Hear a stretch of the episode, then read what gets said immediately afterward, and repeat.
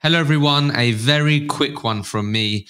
It would be a massive help to us with our ambition to help as many recruiters as possible achieve their goals and also inspire the next generation to choose recruitment as a career if you hit that follow and subscribe button.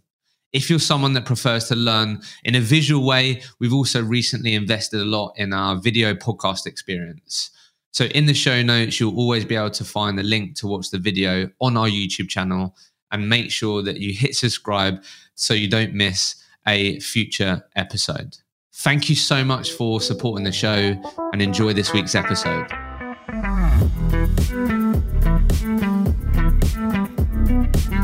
Welcome back to another episode of the Recruitment Mentors podcast. I'm your host, Hisham Azzouz, and on this week's episode, I was joined by Mike Ames.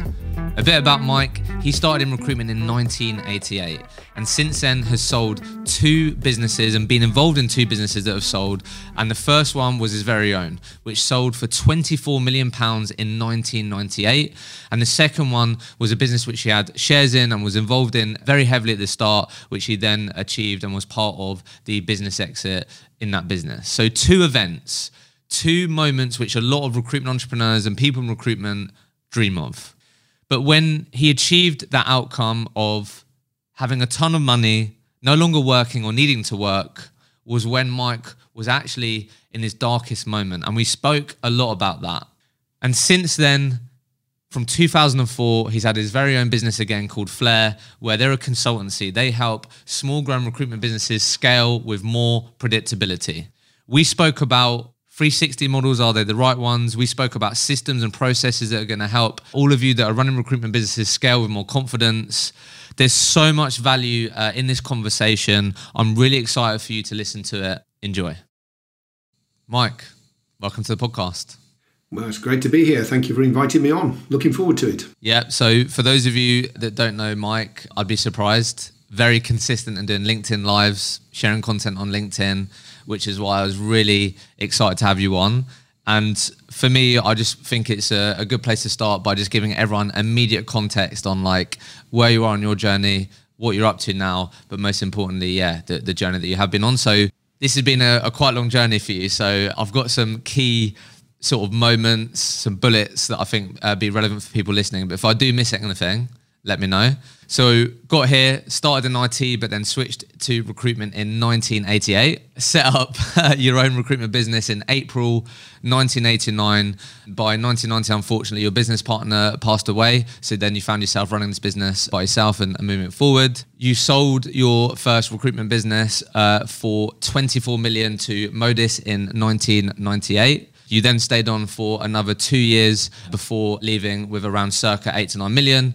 You then was involved with a business called Crimson from 2001 to 2010 and helped in a number of different ways, various different ways, but then left in 2010 and, and kept your uh, remaining shares in that business. You then actually was involved in an exit and, and part of the, the sell in that business uh, at Crimson. And then now the journey that you've been on is with Flair, which you started in 2004, which is ultimately focused on micro and small recruitment businesses and helping them scale. Probably worked with over 100 recruitment businesses as a consultant over that period. And this is the journey you're on now, building Flair, having recruitment companies. So probably haven't done that justice on trying to condense all those years into some bullets, but there's some of the key moments that you shared with me. Well, it, it impressed the hell out of me, Hisham, I'm going to be honest with you. So, yeah, I think that's a very good summation of the last 30, well, whatever, 35 years, 36 years. But I think it, it's it has been a journey. And when you explain it in that way, I think of all the things that I've learned and all the mistakes that I've made, which have been like huge numbers of them, because I'm not afraid of failure. So just give it a go and see what comes out. And I'm coming to the end of that journey now. It's funny when you describe it. I am coming to the end of it. I'm not going to work forever. And it's all that knowledge I was afraid would disappear disappear into the ether. And that's one of the reasons that we're recording all these videos and doing all this work to try and suck all of this stuff out of me and stick it somewhere where people can get access to it all if they want to. I mean, they might not want to bother, of course, but that's the journey. That's where we're at at the moment with the journey. So basically, I normally start with like the million pound question, but I just wanted to start in a bit of a different place here because I'm just really keen to dig into Mike's perspective, Mike's beliefs around successfully scaling a recruitment business. So I just wanted to start by like, how would you describe what you do? let's start there. Okay. What I do is I give people a map of the maze. So everybody's journey is like a maze. It's full of attractive cul-de-sacs that you think, yeah, I'll go down there, and you get down there, and you realise it is actually a cul-de-sac, and you've got to come back and start again.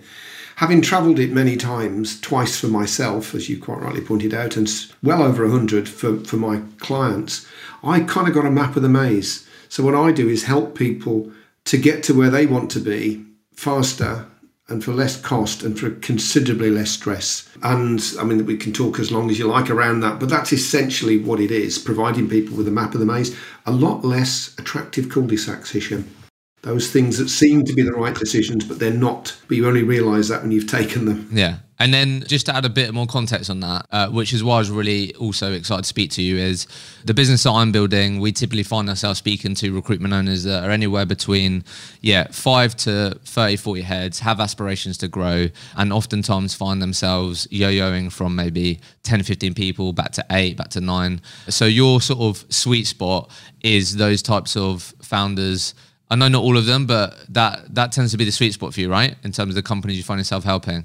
It is, yeah. I mean, I think if you were to describe an ideal client, you've got certain characteristics about the company, which is their size and what they do. I really don't do very much with high street type businesses. It's just not really something that I work with. So tends to be professional services or more senior hires, probably up to search. Do quite a lot of search. And the bottom line is, is what they're looking to do is grow which isn't difficult, just hire some more people, but to grow and keep their shape.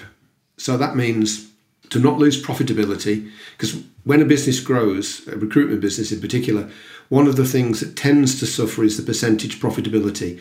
They become what's known as a scissor company. So if you imagine a scissor, the, the top finger uh, there is the turnover, it's going up, the bottom finger is the profit, and that's going down. So they want to main, maintain their profitability. They all want to maintain their service levels, which again often drops as you grow. The clients become dissatisfied. And also, you still want to remain an employer of choice. Very often, as you grow, you become less attractive for people working there. Just it's not the same as it was, you know, people say. And of course what happens then, you lose clients, you lose staff, it shrinks, and then guess what? You do the same thing all over again in exactly the same way and get the same result, really. So, what I do is help people to build a scalable business based on seven pillars, seven components. And it works for any service business. It doesn't have to be recruitment, but it works really well in recruitment. And my background being in recruitment, it's very tailored to that. But it's just building a business which is safe. You know, that there are three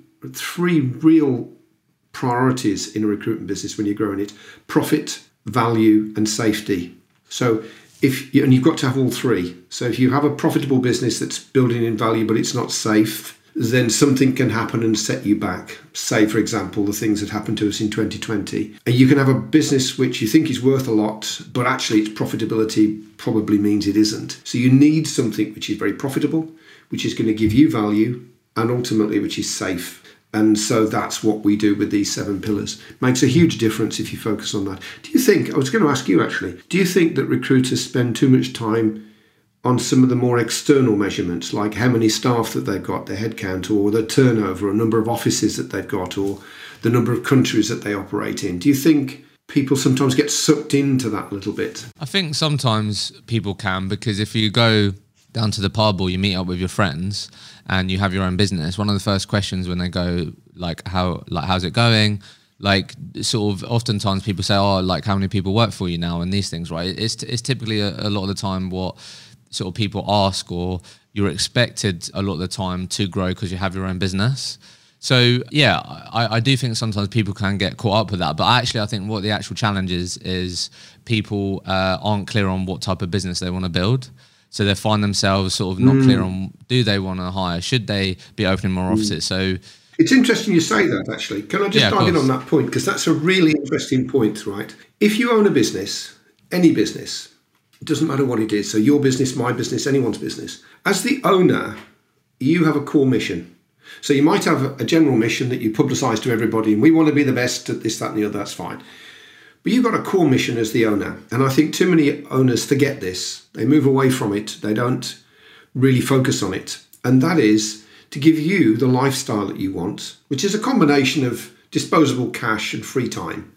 You know, it's not good having loads of money but no time, and vice versa is not much good either. The second thing is freedom at work. So when you get to work, you're free to do the things you like, to do the things you're good at, and to do the things that have the biggest impact, and pretty much nothing else. What they call the thousand dollar tasks. And the third thing is to become independently wealthy, to reach a stage where you can say, do you know what? I've had enough. I'm out of here. Too many people lose sight of that core mission.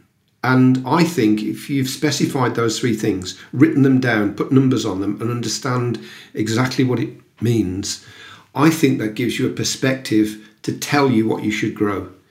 Because you can even sketch out the size business that will give you those things. And often it's smaller than people think it needs to be. If you grow that business and make it work well, you keep that team together. What happens with a team that stays together? So you not keep adding people to it and losing people it goes into profit overdrive. And I've seen it countless times.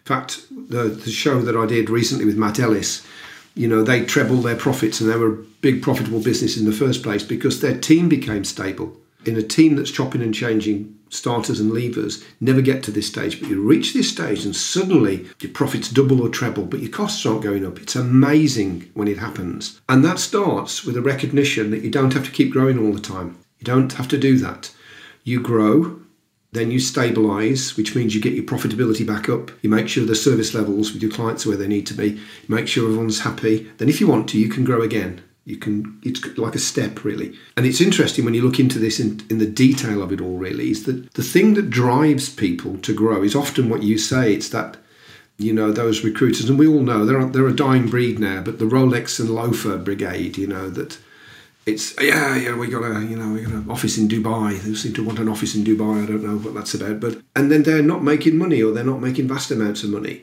because they've lost track of it all. It's there to serve you. Be very clear what you want the business to do for you, and then construct a business that delivers it, and that will answer most of the questions of should I do this or should I do that just by doing that one thing. And it's it's enlightening when you go through that process, Hisham. No, I can I can imagine.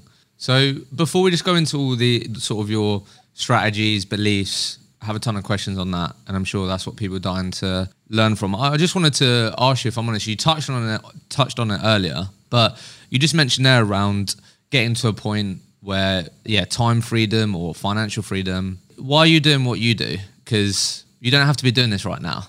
That's an interesting story, which which I shall suppress. Right. So, when I was running the first business in the 90s, I was desperate to get to the stage where the business didn't need me on a day to day basis, right? Desperate to get to that stage. Reached it and realised it was horrible. I liked to be involved. So that's when we decided to sell. Didn't like working for the Americans, but needed to work just for my sanity, really. And then I gave up work in 2000, and my business partner had left as soon as the sale went through. And he just had this great life. He bought this farm, he bought this place in Spain, he, he travelled, he bought these bloody horses and sheep and God knows what else. And he just had this great life, and I wanted it until I started to, to live it. It was horrendous. My idea, I was 40, I suppose, then, was to stop work and not and retire and never work again. In the end, I had to have counselling. I had to have counselling because I was all messed up in my head. And she said to me, In your case, you are what you do. So your value in life is what you do. It's not how much money you earn, or how much money you've got. It's the fact that you do stuff and people recognize it and you make progress and you like the journey. And she said, if I were you, I'd get another job.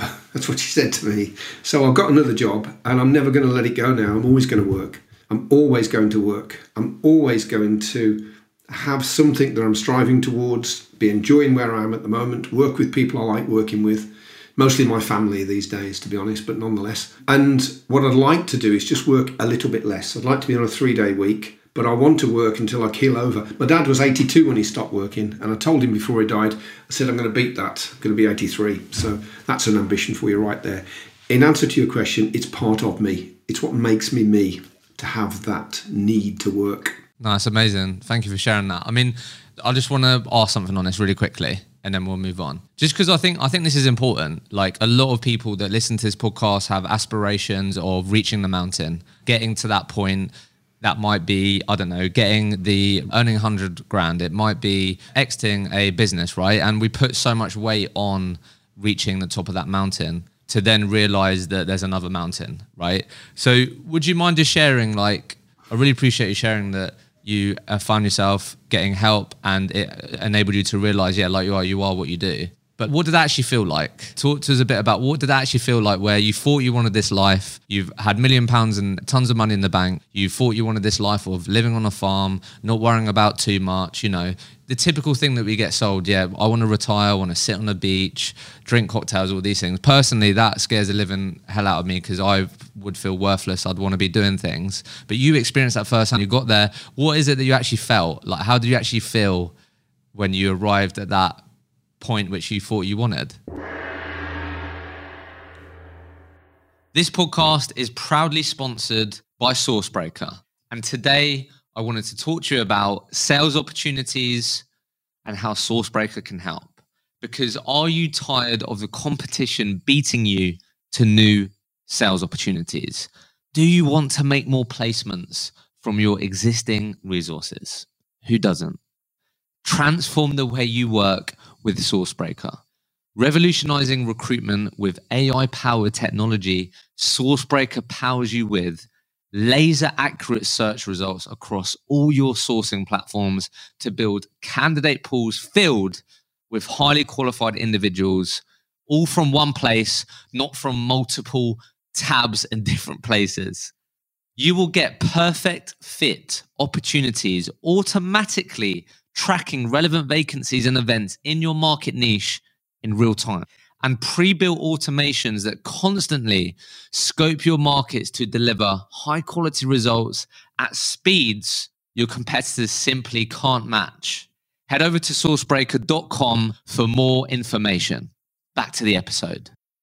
It was horrendous, you know. Just, just thinking about it now, I'm, I'm, kind of reliving it as I'm telling mm. you this and I've started to feel a bit panicky by it. It was horrendous. It was because I grew up as a, in a working class background, right? So, and this all came out in my therapy. I grew up in this working class background in the 60s.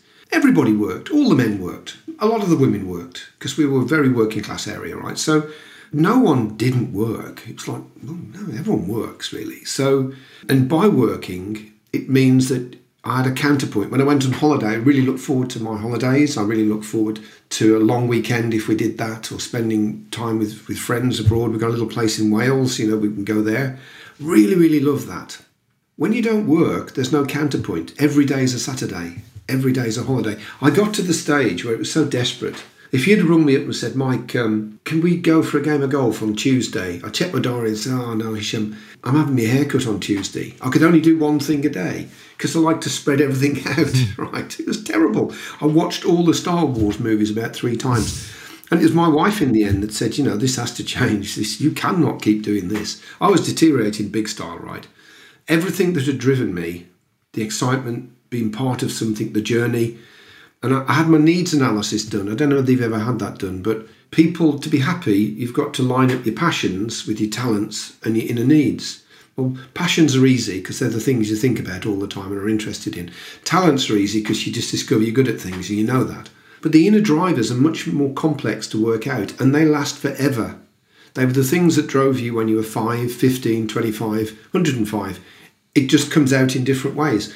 So I had these drivers done, and I found that I needed to be on a journey. So I needed to have been somewhere, be somewhere, but going somewhere. I need a big risk of failure with pain attached to it. So just having a risk of failure with no consequences doesn't mean anything to me. I need to be in a constant place of discovery, learning new things. Well, of course, all of that was taken away from me instantly. As soon as I went away from that, that building in Henley-in-Arden and left it to the Americans to run it, from that point onwards, everything that had made me what I was had been taken away, and it, you just spiral into a, a, pit of despair. Never had as much money in my entire life, honestly, but it meant nothing. And as soon as a couple of the guys who worked for me at Software Knowledge, which was the first business, came to me and said, "We're going to do this thing called Crimson. Would you like to be involved?" And my wife said, "said Yes, he can start Monday." And that was that really. And I was in and I felt instantly better, even though I couldn't work for them immediately because of my restrictive practice clause. I felt instantly better. I got purpose and I just felt better. And I've never lost that. That's one of the reasons I did Flair really, was because I wanted something to give me those things, that purpose and that place of discovery in that journey. It's a weird thing. If you haven't done it, if your listeners haven't done it, I would recommend you get the needs analysis done. Figure out what really makes you tick, because often it's not what you think. Yeah, no. Thank you so much for sharing that, Mike. I really appreciate that. I, am just so fascinated by that. Just because I'm sure, right, we'll move on here, but like why I'm so interested in that is because so many people outside looking into Mike's Ames's life would probably would love to switch places with you, right? Millions in the bank, not having to work.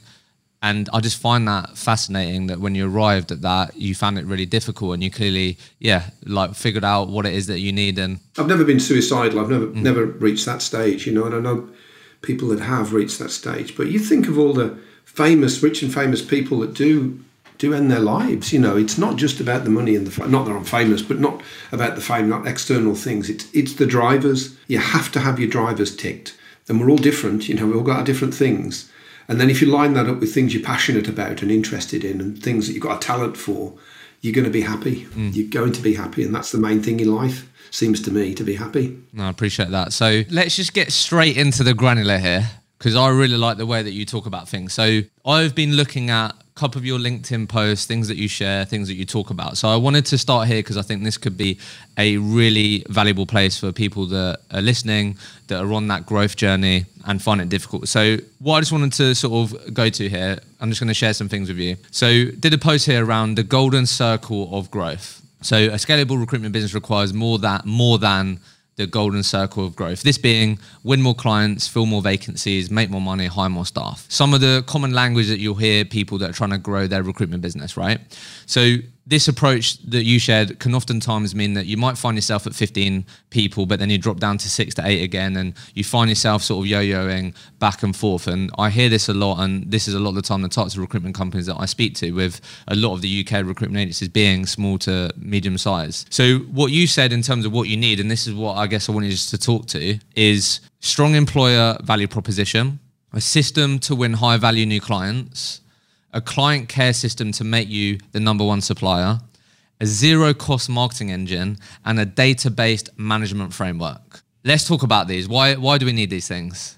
Okay, so let's start with the yo yo thing for a minute. Why does that happen? Well, it happens because you outgrow your management strength. That's essentially it. You know, up to about eight people, it starts to, the wheels tend to start coming off around about eight people. And if they're going to tip off completely, it's before you get to 15. Normally, it's that kind of space, right? And so you're used to managing by proximity. You're managing because you sit with everybody, you know what the heck's going on. You know it. You, everything. It's small enough to know what, what everyone's doing, where they're at, and it's easy. And the management information that you have, the dashboards, tend to be more financial. So, you know, what's your to days? How much money did you make? What's your turnover? How much money you've got in the bank, and so on, which is important, of course. But you don't need anything else because you can manage by proximity. You get to that magic eight ish number, and suddenly it's more and more difficult to manage by proximity, particularly if you've got work from home. Part of your crew are working from home. It's difficult to know what the heck's going on. So the things that slip are service levels. So the client is very happy with when you were smaller and you were in charge of making sure everyone was everything was being done as it should be. Suddenly you can't do that. So some of you people perhaps aren't as hot on your client services as you are. So you start to get clients that aren't quite as happy. They're perhaps giving work to other companies and keeping you there. Maybe in worst case scenario, they throw you out completely. Same goes for staff, really. You know, there's no such thing as a team, really. There's just individuals, and you should see them as that when it comes to management. Their strengths, their weaknesses, the things they want to achieve, the things that make them happy, the things that make them sad. You get to know them as individuals and then you work with them to get the most out of them. I mean, that's the bottom line to focus them and where you can get the most from them. Well, of course, there's too many now. There's 10 or 15 people, they're not all working in the office. You've lost control of that. So now you're getting people who aren't as happy, aren't as motivated as they would have been. And they're not really delivering in the way that they've delivered before, which means profitability tends to drop. And then the final piece of the jigsaw is that profitability piece. And that means that you're growing too quick. Growth is expensive, it costs it costs money to grow, right? And so what often often happens is you grow, but the profits don't keep up with the money that you're spending and the turnover that you're bringing in. So that's why your profit degrades. So if you don't change your management structure, the way in which you direct and control your business, you'll outgrow it. And then it's look of the draw if you're successful. It's look of the draw if you get through that. And I think that's a pretty poor way of running a business, quite frankly. I think you need to organize a business in a way that that scalability is not affected doesn't affect your profitability, your service levels, or your staff motivation. We've got a saying you can't make a butterfly by making a caterpillar bigger. It just can't just get a really fat caterpillar. What you have to do is reform it in the chrysalis, and then it can come out as a beautiful butterfly and it can fly away. And it's like that with a business, really. You have to reform at certain times. And about eight to 10 people is the first one, 20s, late 20s is the second one, and then around about 50 or 60 is the third one. And probably after that, but I never got that far, quite frankly. So I'd sold the business by that stage. But I think this recognition that your business needs to change its shape in order to keep your profitability, your service levels, and your, your staff satisfaction and motivation levels is alien to most people because they're just locked into that golden circle. I'll just hire some more people. I'll get some more people and we get some more vacancies and then and then we make some more money and it's like really? Really? Is that really? Because that's not going to fly.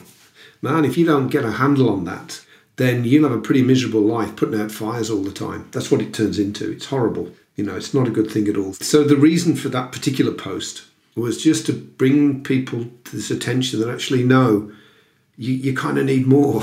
You know, that's one of the seven pillars, right? You've got seven pillars. One of them is fulfillment, which is that, really. It's about getting more vacancies, making more placements, okay? Whereas if you think of the assets of the, the structure that your business is made up of, the first one is direction and control, which is a recognition of what the business has got to do for you as the owner, your core mission that we talked about earlier, the dashboards that you need in order to know what the heck is going on in your business as it grows, and then what you do with that data, the meetings that you have, the changes that you make, and the plan that you're running to move the business from where you are to where you want it to be. Then you have your fulfillment. I'm not a big 360 guy. It's a nightmare, really, I think. Makes life 10 times more difficult, you know, much more of a layered approach to fulfillment. Then you have your marketing machine, which supports getting new staff in, get new headcount in, getting new clients and looking after existing clients. And then the end of it is just that support services that you can just outsource most of them, to be honest, but they have to be done. And you need all of them to reflect not the size business you are now, but the next iteration of the business that you want. In other words, if you don't change in advance of the need, you're always running hot. The thing is always under strain. It's never comfortable. So if you're going to have a growth spurt, put things in place that you can grow into. You know, like when you were at school, we were very poor, so mom used to buy me enormous trousers in September. And by the time they fitted me, by the time January, February time came, and then I reached sort of eight, May, June time, and they were really tight, and then the process started again. Well, you're you're creating a business which has got big trousers, you know, so you can grow into them, and then don't wait until the trousers are tight again. Grow another big pair, you know what I mean? I'm not explaining that terribly well, but it's about creating a business ready to grow into. I think that's probably a better way of putting it. That makes complete sense. That was one of my questions around the 360 and factory model. So I'm going to ask you about that. But just to get a bit more granular here, thank you for breaking that down. And look, I'm I'm a big advocate for that for my own business. I mean, there's there's only three of us, but my mentality has been I want us to be eight or nine by the end of the year, and I've sort of really committed to having processes um, and a bunch of different things that I think I'm going to thank myself for in another 12 months' time. And I think, yeah, you're completely right. A lot of recruitment owners that I speak to are just unproductive chaos. Like you said, just strain, fighting fires. I'll worry about that when we have a couple more people in the business. And I, whenever I sit down with people, it's like one of the best things that you can do is build those processes and do things today that you are going to thank yourself for in six, 12 months time. And you got to mm. think about, yeah, act as if you are a business of 10 people before you're already there. So can we just take a moment then to think about if I'm listening to this right now, I am that chaotic business where we're getting some good amount of jobs in. We've got people in the business, probably 360, a bunch of 360 recruiters. Yeah, I am not thinking about, I'm more thinking about, yeah, let's just get more jobs on, then we'll hire more people. But if I am going to listen to your advice and take your advice on, right, actually, I do need to make decisions today whilst I'm in this position to make it easier as we do grow. Like you said, have build bigger trousers to, to grow into, right? What is like the first step? Because a lot, it's overwhelming. Where the hell do I start? I've got all these different things. You just mentioned like however many different things, a marketing engine, like all these things. What is the first step? Like, what is the first thing you would advise me to do that can be the domino effect? This podcast is proudly sponsored by Vincere. Today, I want to talk to you about the power of the recruitment operating system. Disjointed tech systems are painful for growing recruitment companies. Too much admin, bad data, and no visibility. It's holding back recruitment organizations. Meet Vincere. Vincere is the creator of the recruitment operating system, a modern operating system for recruitment and staffing agencies worldwide. This natively integrated tech platform syncs data and workflows across recruitment agencies' front, middle, and back offices. Start off with a suite of modules, a core CRM, ATS, advanced reporting and analytics, video interviewing, and more. That's just their core product. Vincere also works with a pre-integrated access products to expand your tech capabilities. Link up your recruitment websites powered by Volcanic or cover screening and pay and bill with the fast track integration. It's time to unite front, middle, and back offices on a single recruitment technology platform. Unleash growth without gravity. Let's go. Find out more on vincere.io. And because you listen to this podcast, you get a discount. Check it out. Enjoy the rest of the episode. I can answer that. I, well, there's two things actually, one after the other. You have to do them both, really. So, the first thing is going back to that core mission, you should be very clear what that business has got to do for you. And too many people aren't. They've just got some sort of vague idea that they'd like to retire when they're 50. I don't think that's good enough at all, right? So, you, you really need to understand and document and discuss with your family because it affects them as well to discuss with them what exactly it is this business that you own that it's a slave for you not the other way around at least it's not supposed to be what is that business going to do for you define that core mission that's a big step forward because now you've got clarity on exactly what the business has got to do for you it's going to give you clarity on the size that you need it to be you don't have to restrict it to that size you can make it as big as you like but you've got clarity over that because then you can begin the next thing you can do is shape a business you can sketch it out numbers of people, really, kind of what profitability you would like to do, where you would like to work. None of this costs any money to do this. You can just do it in the evenings or at weekends. It's not even time intensive, really. It's just dreaming, I suppose. But it's dreaming based upon what the business has got to do for you, and that's a different kind of dream, right? But and that's well and good. You can anyone can do that. You could do that now if you wanted to for your business, right? It's not difficult. But what you really have to do then is begin to look inwards and begin to look at the business that you have. Now, there's an old fashioned device that we all know about called a SWOT analysis strengths, weaknesses, opportunities, and threats. Well, the first thing to do is to do a SWOT analysis of the business and get everybody in the business to do their own version of it.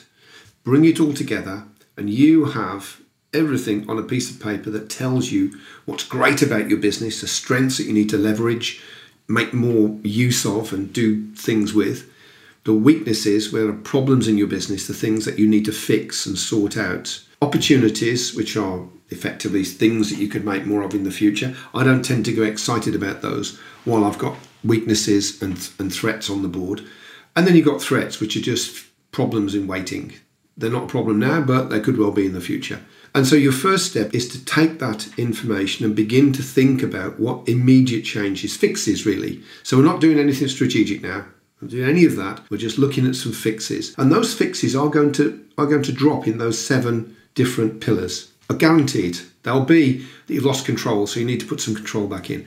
The fulfillment isn't efficient. You know, you, when you put your metrics in, you realise that you're not really your ratio between profit and payroll, which is a good ratio to measure, by the way, is too low and it's not going in the right direction. You know, your payroll is going up, but your profit isn't going up at the same rate. So you need to do something around fulfillment. Marketing is a service to the other three pillars. So wouldn't worry about marketing just yet. But do you suffer from high staff rates of you know attrition rates? If you do an analysis, if you ask, they call it the VOTE, don't they? Voice of the employee. If you do an anonymous VOTE, what will they say about working here? You know, it's good good thing to do that. Do you need to do something about plugging the gap of people, good people leaving and trying to get new people in? Do you have enough high value new clients? Because as we talked about you and I before the show, there's two types of business development. There's tactical business development, which is basically give us a vacancy or I've got this great candidate, which is what most of the industry does. But you don't build empires on that. You build an empire on strategic business development, where you're chasing a relationship with a high value client. It could take months or even years to get in there, but when you get in there, the money flows. So, what, how's your business development function working? And of course, with client care, are you maximizing the value? Are you the apex supplier for at least 20% of your clients? In other words, are you their first choice? Well, your SWOT analysis will bring all of this in. It's not that difficult, and you can begin to tactically plan how you're going to sort out these weaknesses because that's the first thing. Really think about the threats. Are any of them imminent? or catastrophic because if they are, you need to mitigate them. Then you can move on to your opportunities and your strengths. Should we make more of our strengths and can we capitalize on these opportunities? It's not rocket science at all. It's incredibly simple, actually. Having done that, I think the next stage. Does that make sense? By the yeah, way, yeah, I, that, yeah. I think let, no, that that yeah. does that's like really helpful because I think oftentimes when I do speak to people, they all they see directly in front of them are like the the problems of that week or the problems of that month. And mm. I think if people are being honest, when do they last take a step back to really realign or have clarity on what they want personally and then also yeah actually look in the mirror and go right what are we really good at what are we not so good at well, that, that's an interesting thing because a lot of people, all of us, human beings, to a certain, to a greater or lesser extent, driven by ego. Mm-hmm. You know what we think about ourselves and what we want other people to think about us. And if we admit that we've got something wrong, we have a weakness, that can be construed by some people as an attack on themselves. And nobody likes that. So much better to deny we've got a problem much better to design that there are no weaknesses because then we don't have to worry about it. We're cool, we're great. And I think it's so much easier to put your ego in the box and go with the data. You know, what do they say? Facts don't care about feelings. And if you've got a problem, you've got a problem. You know, you may as well admit it and deal with it rather than, well, hope it goes away or pretend it's not there. I did a, um, the show today. It's a Thursday, we're recording this. Uh, we did a show on leadership mentality because it's massively different from recruiter mentality. And you get a lot of people who run businesses, quite big businesses sometimes, who are basically still just recruiters. Even if they're not doing recruitment on a day to day basis, their mentality is recruitment. And one of those things, in one of those seven characteristics of a, of a scalability mentality, the leadership mentality, is this ability to not feel guilty when you're not on the tools. When you're not working in your business, you're working on your business. So you're building a strategy, you're building plans, you're executing the plans, you're going out and listening, you're listening to your show, right? So you can you've got some interesting guests coming on sharing what they know. You're feeding yourself with new ideas. Shouldn't feel guilty about that. In the same way that you shouldn't feel guilty about taking holidays. They're necessary business investments. And if all you do is work in your business, that's all you'll ever do. The more you work on your business today, the less you work in your business tomorrow. And if you want to scale, you've got to put some time time forward. Now, I would say if you're a small business and you're not doing anything, a day a quarter, which is a strategy day. So no phones, no no emails, just a strategy day to think about the strategy and plan. And then you need an execution time. It's already well having a plan, but if you don't execute it, there's not a lot of point having the plan. So then you need to put aside some time each week to execute. One of my clients has just finished with me, so he's been with me for 18 months he began to execute on a Saturday morning. That was his time before the kids got up, two or three hours on a Saturday morning. That made enough time then for him to be able to execute in the week. So he was not just working in the business in the week. He got to the stage where he was doing a four day working in the business and a one day working on the business. And of course, as soon as you do that, your potential accelerates. You know, it just massively accelerates because you're actually making changes to the business now and the people who are in it. And I, I think the more that you realize that working on the business for a leader is more important than working in the business as the business gets bigger, the sooner that you'll make that transition to a scalable business. So just to just to continue this for a second, again, just to give people some more tangible advice. So, what I'd love you to just to talk through, maybe you could describe it or talk about the fundamental differences. If I was a business owner of a 20 person recruitment business that has invested in processes, infrastructure that has enabled me to grow to that, right? Rather than trying to get to that point with the mentality of getting more jobs, hiring new people. How different would that business look compared to a business of around the eight to 10 people? What some of the fundamental differences? If you'd made the transition, you mean? yeah, so I guess what, what I'm keen for you to share is maybe I don't need to add that context. The main context is to have like a successful, profitable recruitment business with 20 people. How fundamentally different will that look? The makeup of it, the infrastructure, how different will that look compared to a business of eight people, which, as you said, is probably the tipping point? The biggest difference will be in the first pillar, which is direction and control. Yeah. Because every time you grow to the next stage, you need to revisit how you're managing the thing because it's bigger, it's more of it, right? So that company would have dashboards which told the leadership team exactly what was happening in the business. And I don't just mean on conversion rates for, for vacancies or debtor days or any of that sort of stuff. I mean, eh, in terms of, say, new business development, you've got the pillar, right? So it would tell you how many people you've got in your relationship pipeline, how many people you have in the revenue pipeline. You'd understand the rate that those are being developed. It's called sales flow. And it, it's the speed that those relationships are getting closer and closer to becoming clients. All of this data, if you set it up properly on a CRM system, can tell you what the heck is going on. And if you're not putting enough effort into that, for example, then at some point in the future, you're not going to have the work that you need. You'll have run out of work for the sustainability of the business that you have. So these dashboards will tell you what's happening in different parts of the business. That would be one difference. A really big difference is so the first level of scalability is when you break the link between how much you work and how much you earn. So you're one man band or solopreneur, and if you don't work, you don't earn money. Then you hire some people. So get some people in now. You can take a bit of time off, and they're doing the work. So you've break, broken that link between how much you earn and how much you work. The next level of scalability is that there's no one person in your organization, in any part of the organization, where the success of the things that that person does depends upon them.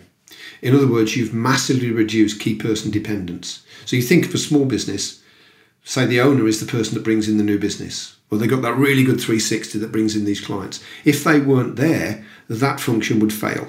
In scalable businesses, there's a tremendous amount of or less dependency on people. I mean, obviously, if someone leaves, there's going to be an impact, but there's less of an impact if someone leaves because you've replaced individuals who, are the system effectively. They are the person that brings in the new business. They are the person that looks after the staff. And you've replaced it with a system that people work in.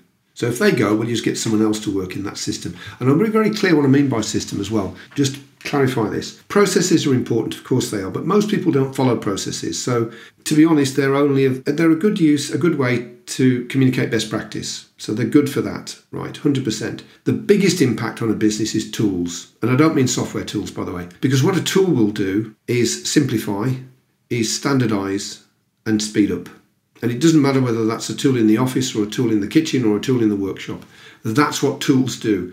So if you tool up, what you're doing is de-skilling because the whole point of what we're trying to achieve here is we're trying to achieve outstanding results with average people. Because the majority of people you employ will be average, obviously. That's what average means. And the way that one of the ways that you can do that is tools to de-skill, to speed up, you know, to, to standardize so that you get that great that great consistency of output. Company of around about 20 to 30 will have invested in tools, some software to be fair, but other tools as well that are doing this for them. So now there's a less dependency on individuals and their individual skills and their knowledge and their experience and their network for success. It's the fact that they become an operator of a machine, really. Give me an example of a tool in the fulfillment business development area. Okay, well, loads of them. I could spend the rest of our time talking about tools, but I'll just pick one which is easy, which is business development, right? Because I know people talk about business development. Right, so I don't believe in cold calling. I just think you know, it's tactical business development at its very worst. It's horrendous, really. And it's such a waste of time and effort and blah, blah, blah, right? So, supposing then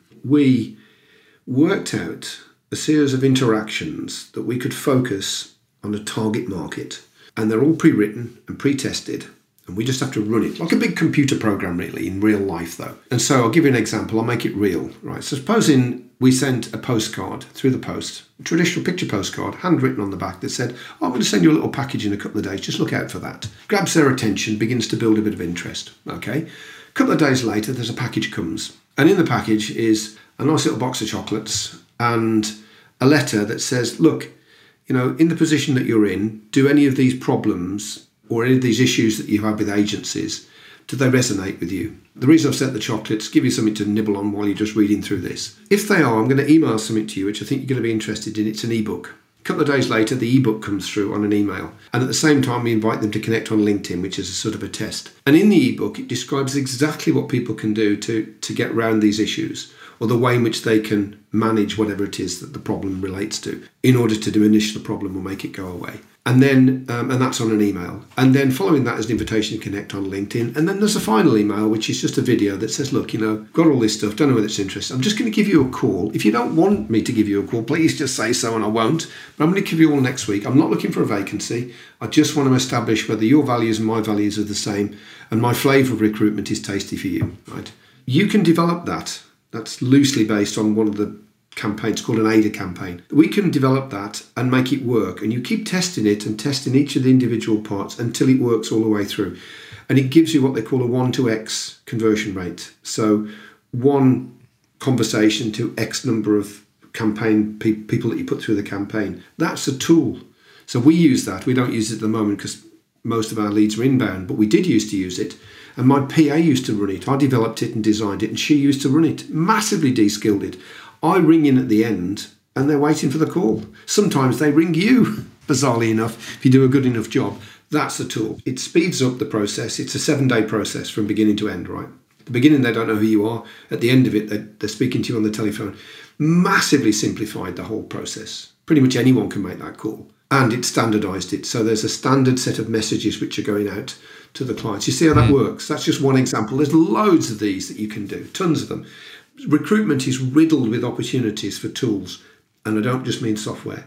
Problem with software, of course, is anyone can buy it, mm. so it's not much of a differentiator really. But these kind of tools, you can really differentiate them. Very powerful stuff. Yeah, they're probably it's really interesting what you're saying because I'd probably the terminology that I'd probably use to describe that. Obviously, I know because we're talking specifically around BD, but you can take the same framework and principles to other parts of your business. But yeah, I'd call that almost like an engagement strategy. Like, what is our process? I know I keep using the word process, but what is our tool? What is our system that we follow that turns Mike, our sort of ideal customer, uh, a, a company or a hiring manager that we assume has a lot of the challenges and problems that we know that we can probably help until we actually speak to them, we can clarify that. But we thought about who can we help most, and we've got sort of a track record of helping these types of people. And what do I do to turn that person into someone that interacts with me or knows how I can help them, and uh, there's an opportunity to connect and, and start building a relationship with them. Because this is something, yeah, I spoke to a lot of recruitment owners about this, where I said to them, like, if you're being honest with me, if you were to round up 20 of your recruiters and, and ask them to uh, explain to you and talk through how they turn people who are in their target market that don't know about them into people that are booking in meetings with them, do you think they'd be able to sort of describe and articulate how they do that? And obviously, more often than not, the answer is no to that. And this is what we're talking about here, right? Like, it, and the thing is, what I've found, I don't know if you found this, I speak to one of my friends about this who's in recruitment, is what's really funny is there are probably tools that people are using in your business right now that you're not even aware of or the entire team aren't aware of. And what's really missed is this intentional sharing of what's working. And one of the best things that you can do is round your team up together and go, hey guys, what are you finding working right now? Like, what are you finding that the hiring managers are trying to speak to bite a lot on? Like, what are the problems that you're finding really resonate with people? And a lot of this information and tools and knowledge is often actually in your organization, and a couple of people might be doing it, but they just there. There's no intentional space to share what's working. There's a name for that. It's called positive deviance. Okay. It's actually a name for it, and it, it stemmed back to the Vietnam War. I won't tell you the story, but it's a good story actually, but we just don't have the mm. time. But basically, sometimes when we have a team of people, we look at the underperformers. We look at the people that aren't hitting targets, and we zone in on those guys. Uh, clearly, we do because you know we want to lift their performance. But what we often do is we ignore the overperformers. We ignore those people who are doing something different, but that difference is delivering much better results. Positive deviance is what they are. And those cats, if you look at those guys, right, some of those things that they do, only they can do mm. because of their particular experience or skills or whatever. Fine. Many of them, anyone could do. It's just that they do them and nobody else does. And the best way to find positive deviance is to start with the numbers. Because if somebody's doing something different and they're doing it well, that's going to show up in the figures hmm. somewhere. Mm. It'll just show up because there's a consistency to it. And that's your starting point. The other thing that you can do is you can talk to people on a one to one basis and you can go through exactly how they do things. Talk me through how you do it. Now, it's better to do that on a one to one basis because some people don't like to talk in a group. They feel awkward or a little exposed, or people are going to make fun of them if they say something. But if you do it on a one to one basis, you suddenly realise that they're doing this and no one else is doing that. That's pretty cool. Why do you do that? I don't know. I've always done it really. If I do that, I get this. Ah, wow. And these positive deviant kind of people in your business, and you all have them, pretty much everybody does, you can unlock so many ideas and, and efficiencies from that and bring that into your business for zero cost. Because in many cases, it doesn't cost them to do the thing that they're doing in the way that they're doing it. They just do it that way. And I think it's brilliant. I mean, you've got a very good point there. Yeah. No, look, I know, look, look we're going to overrun a bit here because there's a couple more things I really want to make sure we speak about, if that's okay with you. Well, normally we sort of run the hour mark, but let, let's just go over slightly if that's all right with you. I wanted to make sure that I asked you here, like I'm again, because we're thinking of the types of people that you speak to a lot, uh, speak a lot to, this recruitment business that are trying to grow. Like, yeah, I've heard you. I, I saw, I watched one of your videos around like the debate around the 360 versus factory model. So I want to make sure that we speak about this because my perspective on it, I, I heard you say, "Lord, 360 is entirely flawed." So I want to hear like why that, that is and why you believe that is the case. But j- just quickly, okay. j- just let me just add my context really quickly. So I don't know what your perspective is right now, but for a lot of recruitment companies that I'm seeing or speaking to, a lot of them want more of their teams to be more self sufficient at winning new business.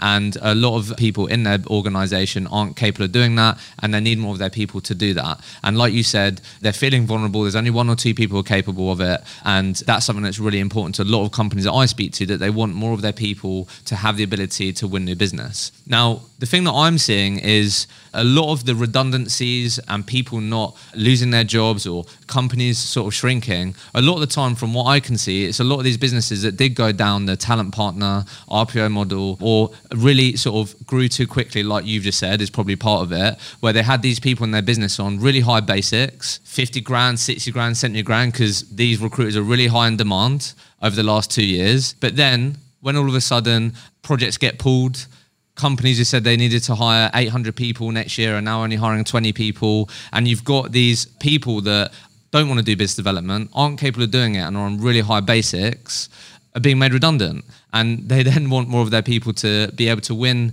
a new business. So I don't know. I just feel like uh, I'd love to just hit your take because I do feel like for a growing recruitment business, it's really important. Yeah, I can do that for you. Yeah, I can do that for you. Wow, there's a lot to unpack there. I'm going to do it real quick because I'm conscious of the time. First thing to say is, as I was saying to you earlier, my deepest, firmest belief, the root belief of everything I do, is you've got to build a business that delivers exceptional results with average people. Because statistically, if you look at a distribution curve, most people are average, right? So if you're holding out for those top 10%, well, you're competing with Michael Page and all these others with the big money. So I'm not sure I would go down that route. As soon as you accept that, then clearly things like tools that we talked about earlier come into play because they de-skill things, processes because they standardize things, dashboards because they tell you what the hell's going on, right? So you're already going down a route which means, well, hell, you know, we don't need somebody to do everything. Like Henry Ford, who used to have people build entire cars, and if someone left, he couldn't finish the car. No, we just need someone to put a wheel on. Because we can make them real good at that. We can make them real good so they put that wheel on real quick. And if they leave, we'll just get someone else and train them to put a wheel on, no big deal. And it's the same, really. I think people haven't caught up to it because they think that 360s is an easy way to grow. You just imagine yourself at the front of the office, a whole bunch of 360s, and you're kind of surveying this group of people that don't need you or anything, really. They're just knocking it out the park. Well, that doesn't really happen very often, does it? You know, and and if you get somebody who's a really good 360, if you're looking over the office and you're looking at them right now as you listen to this, you're probably looking at your future competition right there, right there. Because if they can do everything, why do they need you? Why do they need you if they can do everything? I believe you should build dependencies into your people. Sounds terrible, doesn't it? But I think you should make people dependent upon the business for it, for their success. Have you ever heard of anyone taking like a real top biller from a real big company, say like Michael Page or whoever, bringing them into their smaller business and they don't deliver. The reason that they delivered, or part of the reason they delivered when they were in a big organization, is they were just part of a bigger system.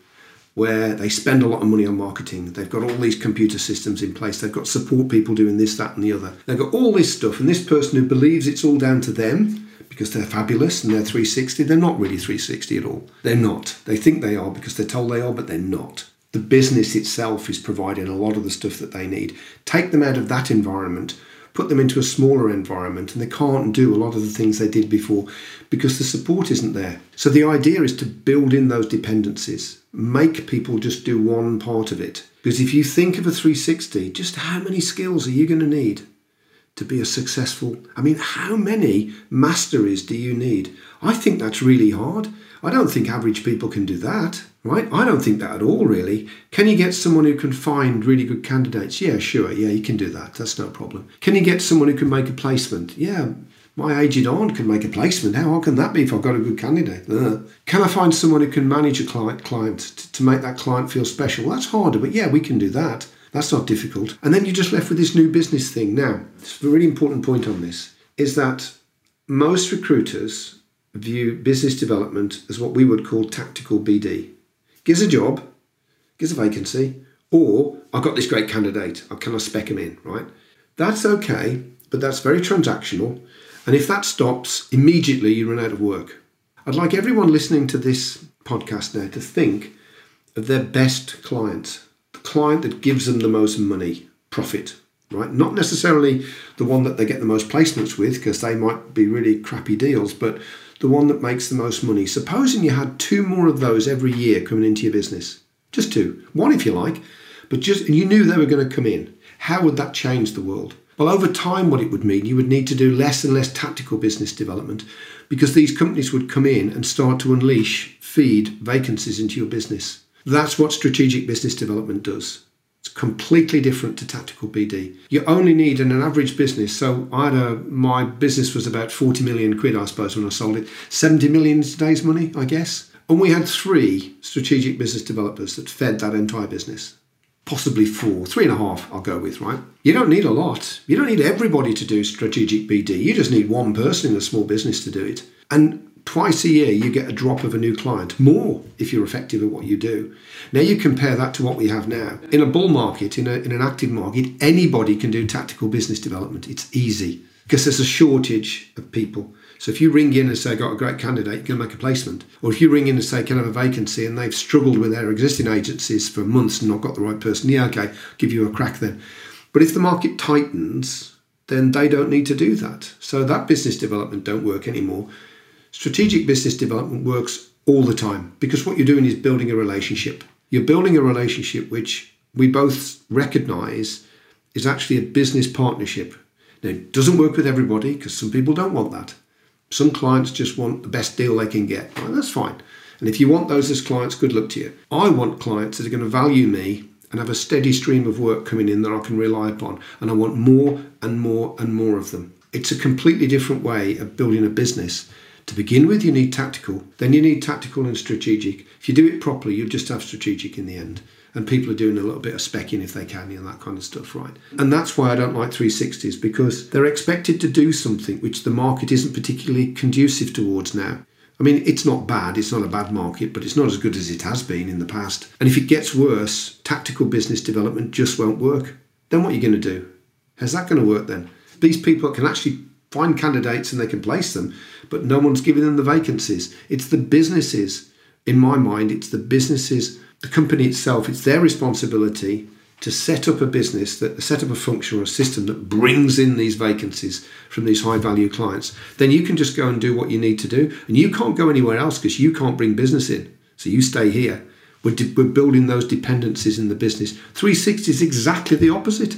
We're going to make you independent but we're going to still going to take 60% of the revenues that you earn, right? Well, no, that doesn't, no, no, no, no. I do all of this myself. I don't need anything to set up a recruitment company in my back bedroom. Hell, most of the people listening to this podcast that own a business did that. I did it twice, right? we started a business on the back of someone else. Well, as you're listening to this, somebody's having this idea I'm a great 360. I can bring clients in, I can get vacancies, I can find candidates and I can place them. Why do I need to give 60% of my revenues to these guys? I'll just go and keep 100%. That's what we think. I mean, the truth is a bit different to that. And that's really why I don't like 360s. They're hard to find, they're hard to train, they're hard to keep. And if they do go, they're going to take a revenue stream with you. Much better. And you need really good ones, right? Really good ones to make it work. Much better to build a business that doesn't need them because it's safer for a start, profit, value, and safety. Safer. If they do go, they can't take all your tools and processes and support systems with them, right? Good luck to you, mate, because that's not going to fly. And you can build in this safety mechanism into your business that means you grow steadily and predictably because you can always get these average people. There's loads of them around. You're not paying the earth for them, right? It's the system that has the value, not the people. And that would be my advice if I were you, whether you're a 10, 12, 112 company person, is to build those dependencies and get away from 360s as soon as you can, or at least minimize the amount of 360s you've got in your business. So, can we ju- just end, like, I just want to go a bit granular here because I, I know people will be thinking of this. So, I've heard you say when you talk about the factory model, it isn't just about the fulfillment, the 180, the 360, whatever. Which I do think a lot of people think, right? When you talk, when they hear you talking about here Yeah. this, they're going, okay, Mike. Yeah. Well, what recruiters do I hire then? What do they do? Because I know you're f- talking about the entire organization and having dependencies on the company for marketing to perform and uh, the different parts of uh, the business. So, can we just focus on fulfillment for a second? Because that is what a lot of people think about, and and that is what's most important to them. So, can you just explain to us if we don't have? So, if I'm a team of 15 people. And right now, 10 of those are 360 recruiters. They're building their own patch. And let's be honest, I do completely agree with what you're saying. And I think it goes in line with what a lot of people say, which is it's like running your own business within the business, right? And the story is exactly the same each time. But I think a lot of people are entirely unaware on what what is the other option? Because from what i speak to people it's like that option or we have people that just do the candidate side we have people that just do the bd side and they're my two options. So what does this what does this actually look like? Like what are the job titles? What are their responsibilities? Can we just talk about that for a sec before we finish? What I need you to do is first of all think of functions and then think of roles, so separately. So let's talk about recruitment functions. We need finders that can find candidates. We need qualifiers that can make sure they're the right candidates for the job. We need placers that can take a shortlist and present it to the client and negotiate the, the arrange the interviews and all that sort of stuff that sits on top of that. We need carers that look after clients to make sure that the clients come to us first and keep the competition out and we max out the revenues from that. We need hunters who are going to get new clients and possibly get in tactical business development as well.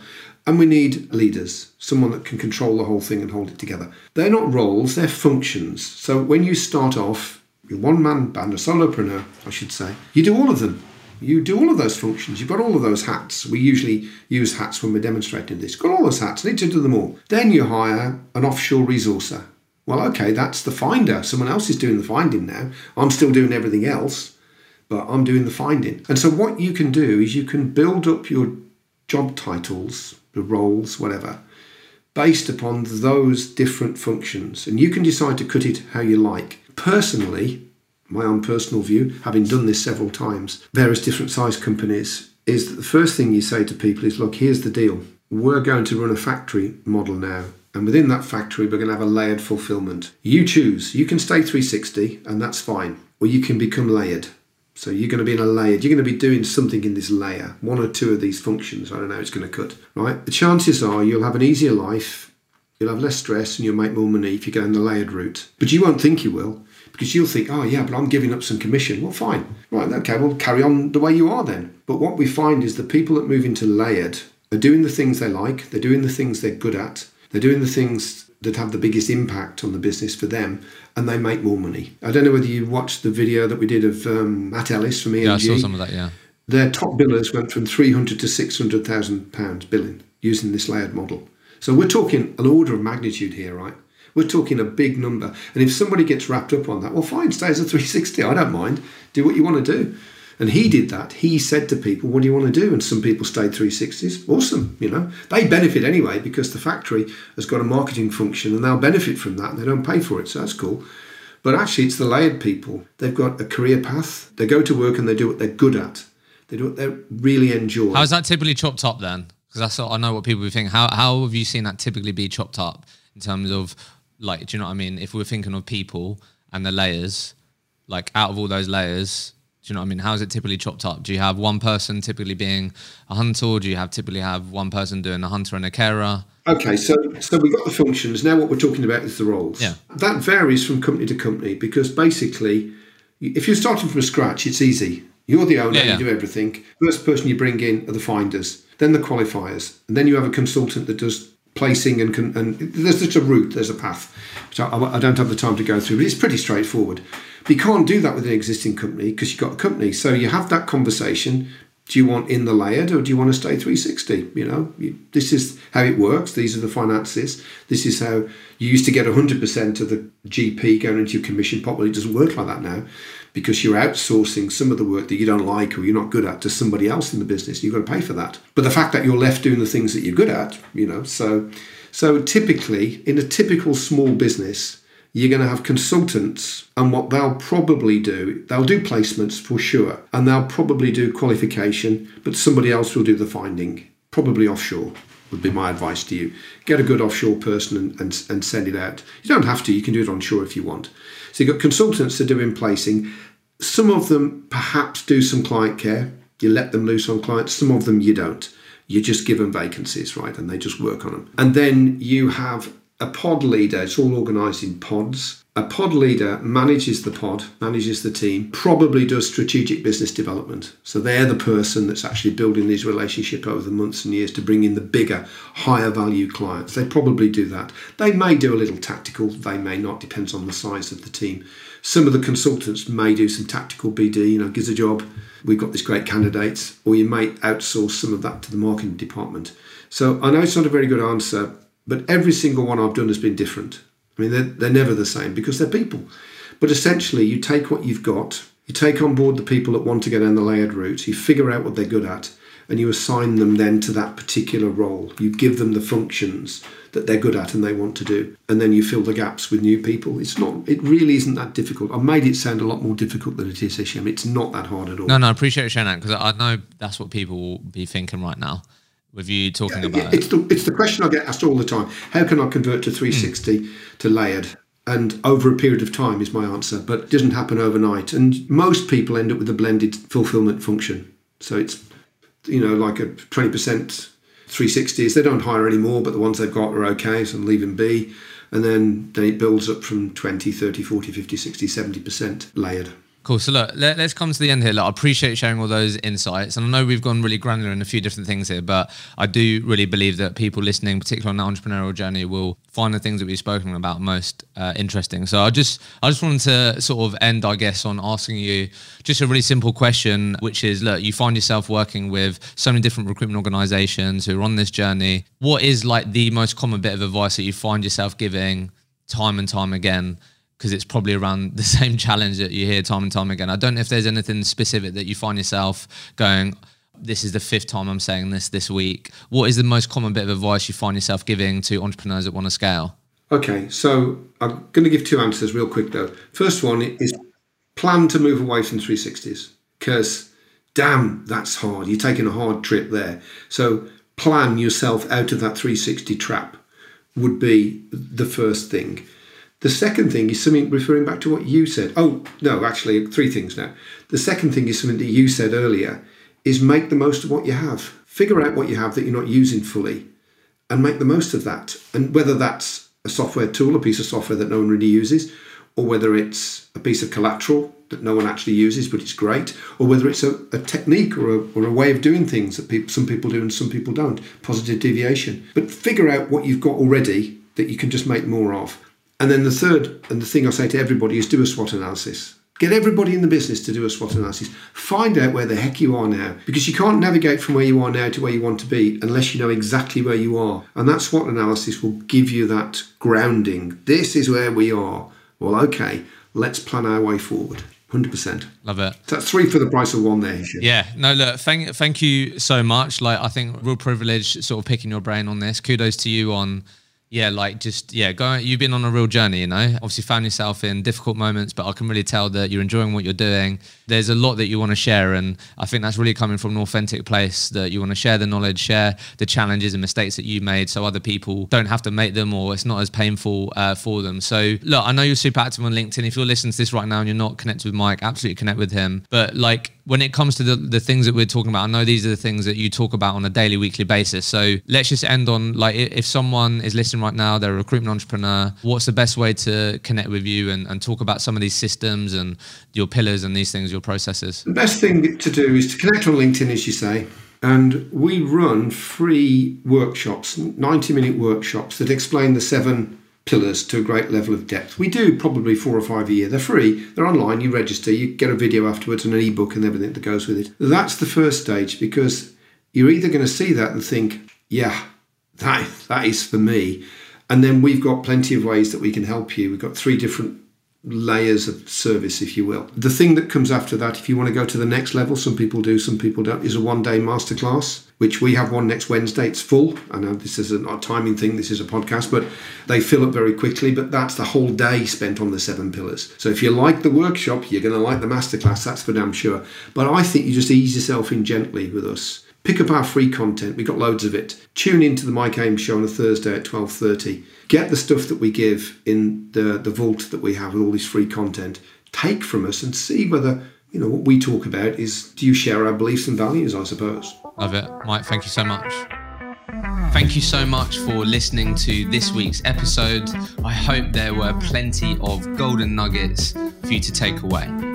As you'll know, I'm your host here of the Recruitment Mentors podcast, but I'm also the founder of Recruitment Mentors. We're a online subscription-based learning and education platform. We're on a mission to help thousands of recruiters achieve their professional goals and successfully progress their careers through modern and engaging online learning. If you're a recruitment business owner listening to this, there's a good chance that you value self development, personal development. You're trying to develop a culture of continuous improvement. But we've partnered with a number of grown recruitment companies who were struggling to understand how they can invest more in their people, how they can upskill them more quickly without spending more time, without having to spend thousands of pounds of external trainers. And we've ended up being a really great fit, modern fit for recruitment teams. We can ultimately help you get more out of your teams by giving your people access to modern and engaging online learning, which they can access on demand. The thing that's really cool about what we're doing at Recruitment Mentors is that all of the people that your teams are able to learn from and the people that are delivering the learning content are people that are in role right now. They're billing, they're actively facing the challenges that your teams are, and a lot of the time they're amongst the top performers within their companies, which means your teams are going to be way more confident to learn and spend time on their learning when they know they're learning from people that are doing it right now, have been there and done it And there's nothing worse than feeling like training is not relevant and not current. The best place to find out more about recruitment mentors and if we can help you accelerate your team's performance is uh, send me a message on LinkedIn, connect with me on LinkedIn directly, and I'd love to connect with you and, and find out if we can help you get more out of your people.